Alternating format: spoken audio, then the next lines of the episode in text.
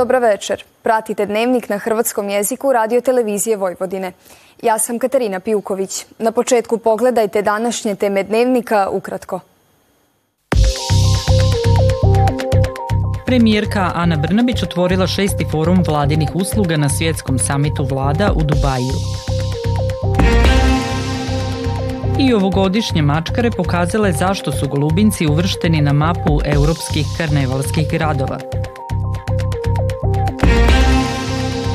Hrvatski kulturni centar Bunjevačko kolo i katoličko društvo Ivan Antunović priredili još jedno prelo sićanja. Sutra razvedravanje uz duže sunčana razdoblja i slab dnevni razvoj oblaka.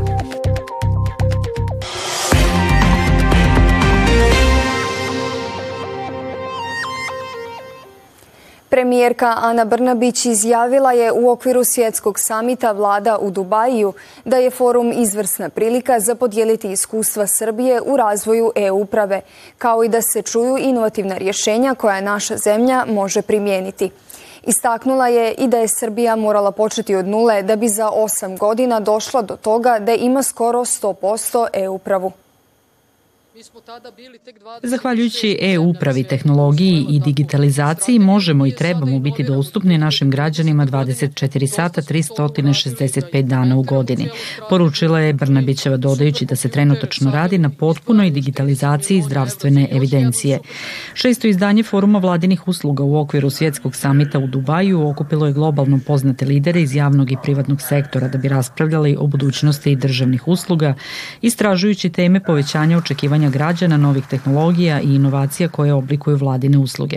Samit koji je jučer otvoren okupio je više od 85 međunarodnih i regionalnih organizacija i 120 izaslanstava vlada, a na njemu će govoriti više od 200 govornika. U Dubaju je danas potpisan i memorandum o razumijevanju između Srbije i Ujedinjenih Arapskih Emirata u oblasti razvoja i primjene umjetne inteligencije, a premijerka Ana Brnabić ocjenjuje da je važno da naša zemlja prati trendove u toj oblasti.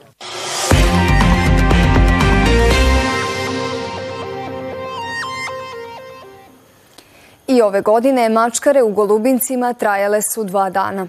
Prvog dana organizirano je pokladno jahanje, a drugog dana održan je karneval koji je završio ispred dvorca Šlos predstavljanjem svih sudionika. Vikend pre čistu srijedu diljem Vojvodine održavaju se pokladne zabave i maskembali. Kruna ovih pokladnih dešavanja budu mačkare u Golubincima. Nekako su golubinci od uvek prednjačili u svemu tomu, imali, imali su uvek neke uh, ideje, vidjet ćete i danas svake godine to raznovrsno uh, i tako. Ljudi, uh, prolazio sam ovih dana i stvarno sam se puno družio sa meštanima, to celo selo živi, da se danas prekaže, da se danas prikaže u što boljem svetlu i e, svi ćute onako u tajnosti, niko neće da kaže šta je pripremio da to bude, da to bude jedno iznenađenje. Došli smo ovde da se predstavimo na vašem karnevalu. E, naša tema je bakina tajna. Imamo kuvare i povrćkice koje će nastupiti. I eto. Jeste prvi put na Golubinačkim da, mačkarama? Da, prvi put smo ovde kod vas. Jako nam je prijatno za sada. Uživamo, eto. U Golubincima je predivno. Na prvom mestu e, srdačan i topao doček ovdašnjih domaćina, e, od predsednika opštine, predsednika mesne zajednice, preko naših dragih prijatelja iz udruženja Golubinačkih mačkara, zaista je predivno. Prekrasan, jedan, jedan divan, tradicionalan karneval, jedna predivna atmosfera, zaista. Uz karnevalske grupe iz Leskovca, Banje Koviljače, Šapca, te goste iz Petroradina i Apatina u karnevalskoj povorci sudjelovali su i predstavnici Zavoda za kulturu Vojvođanskih Hrvata i Hrvatskog nacionalnog vijeća, kao i katoličke crkve. Prvi dojam je fantastičan, znači vidim da celo, celo mjesto živi ove mačkare. Ja sam iskreno po prvi put u Golubincima na mačkarama i jedva čekam da krene povorka i sav, sav kompletno ovaj, svi ovaj gosti, učesnici programa evo iskreno jedva čekam.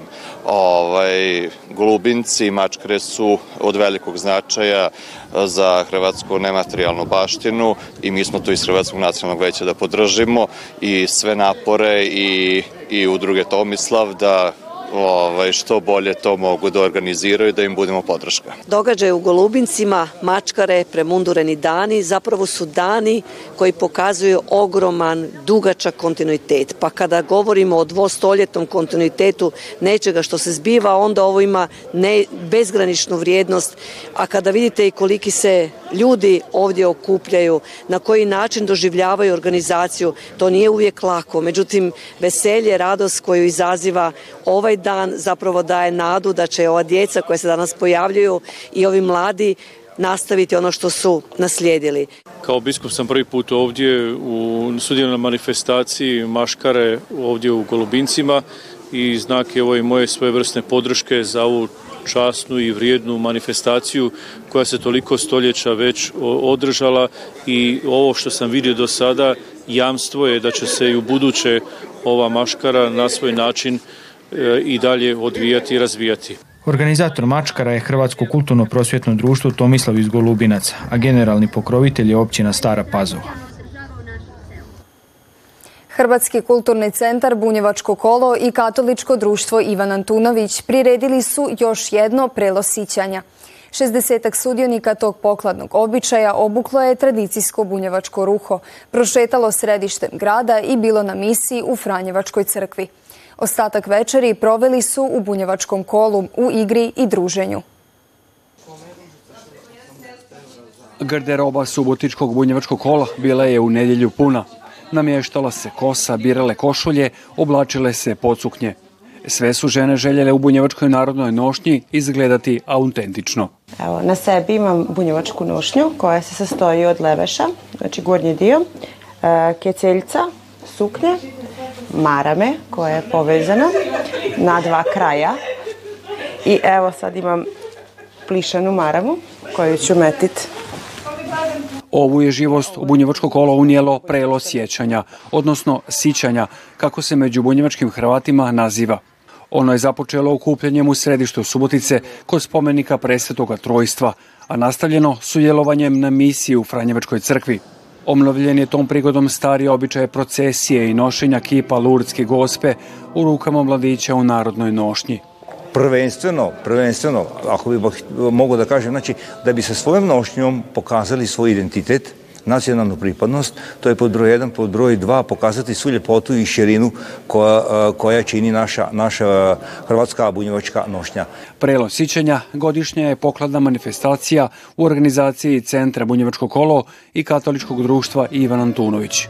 U njemu mogu sudjelovati samo oni koji na sebi imaju bunjevačku narodnu nošnju to je nekako ostalo u duhu nekog našeg bunjevačkog dostojanstva, što ja možem, moram reći, da mi na ovakav način ovo, kako je vrijeme koje je vrijeme primandurivanja, kako se to kaže, maškara, mi nikako ovo ne smatramo da, da je to u tome rangu nikakve maškare, znači, ali smo na neki poseban način željeli i mi da se vratimo u prošlost našim korenima, da, da onako kako su naši ovo vrijeme proslavili prije 150 godina, Ove se godine na prelu sićenja okupilo 70 sudionika, mladih i starijih. Kako ne bi bilo emocija kad su ovo i moji didovi još nosili, pa eto tako s kolina na kolino se prenosi tradicija, oblačenja nošnje, čuvanje tradicije, eto, nošnje, kulture, vire. Sigurno je na stotine novih nošnja sašiveno.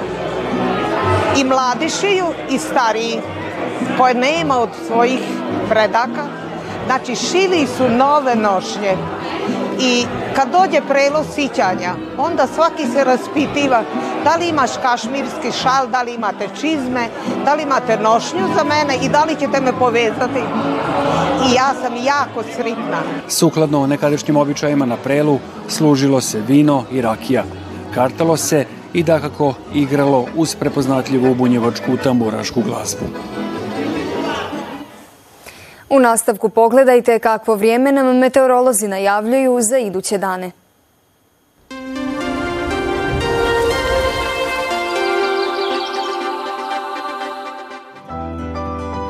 U srijedu razvedravanje uz duže sunčane razdoblje i slab dnevni razvoj oblaka. Vjetar umjeren, sjeverozapadni i sjeverni. Tlak iznad normale. Najniža jutarnja temperatura od 0 do 2, a najviša dnevna od 9 u Vršcu do 12 stupnjeva u Somboru. Na večer suho. Temperatura u 22 sata od 0 do 3 stupnja. U četvrtak ujutro slab mraz, a tijekom dana pretežito sunčano sa malo oblaka i malo toplije nego u srijedu. Toliko u ovom izdanju Dnevnika koji možete gledati i na zahtjev putem internetske stranice www.rtv.rs.